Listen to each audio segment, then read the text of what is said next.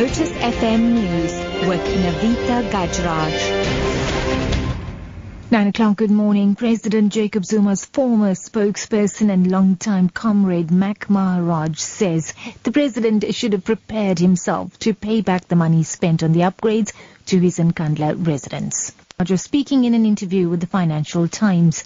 He retired earlier this year at the age of eighty after being President Zuma's spin doctor for most of his term in office.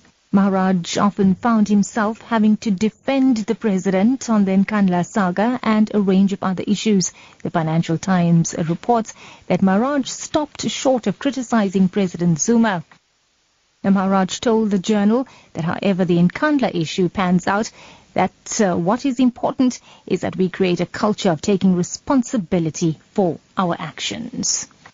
And still within Nkandla, a group of journalists will visit President Zuma's private residence in northern KwaZulu-Natal later this morning. Last week, journalists were given limited access during an oversight visit by an ad hoc committee of parliament to the president's private residence, but National Editors Forum SANEF complained about the restrictions.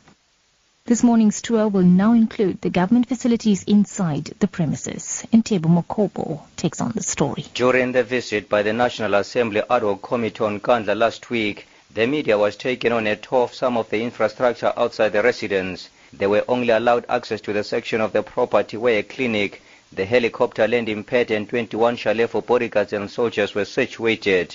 But editors lodged a complaint requesting that journalists be accorded an opportunity to see the facilities mentioned in various reports on the Nkandla security upgrades. Today's tour will begin just before midday.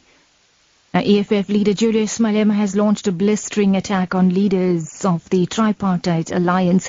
He addressed thousands of supporters yesterday at the party's second anniversary celebrations rally at Olympia Stadium in Rustenburg in the northwest.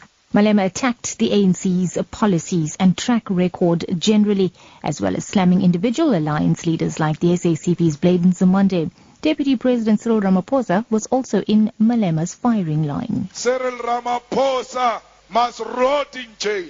When Blade is still busy drinking red wine, we are distributing red T-shirts. If you are a farm worker, a petrol attendant, a worker in the construction industry, workers in the factories, now is the time to teach the A N C a lesson. And wrapping up, the international mediators in South Sudan have proposed establishing a court to hear possible genocide and war crimes in the country. It is one of the latest power-sharing peace proposals to end a nineteen-month civil war. Now, peace talks led by the eight-nation East African bloc, I G A D, have been taking place in Ethiopia. The B B C's James Copnell with this report.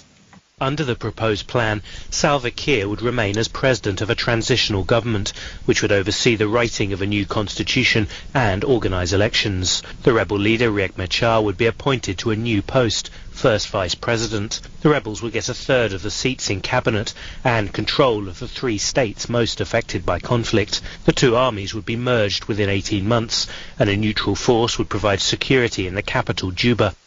That's news at nine. Your top story this hour. President Jacob Zuma's former spokesperson and longtime comrade Mac Maharaj says the president should have prepared himself to pay back the money spent on the upgrades to his Nkandla residence. Maharaj was speaking in an interview with the Financial Times. For Lotus F M News, I'm Navita Gajraj. I'll be back with an update at ten o'clock.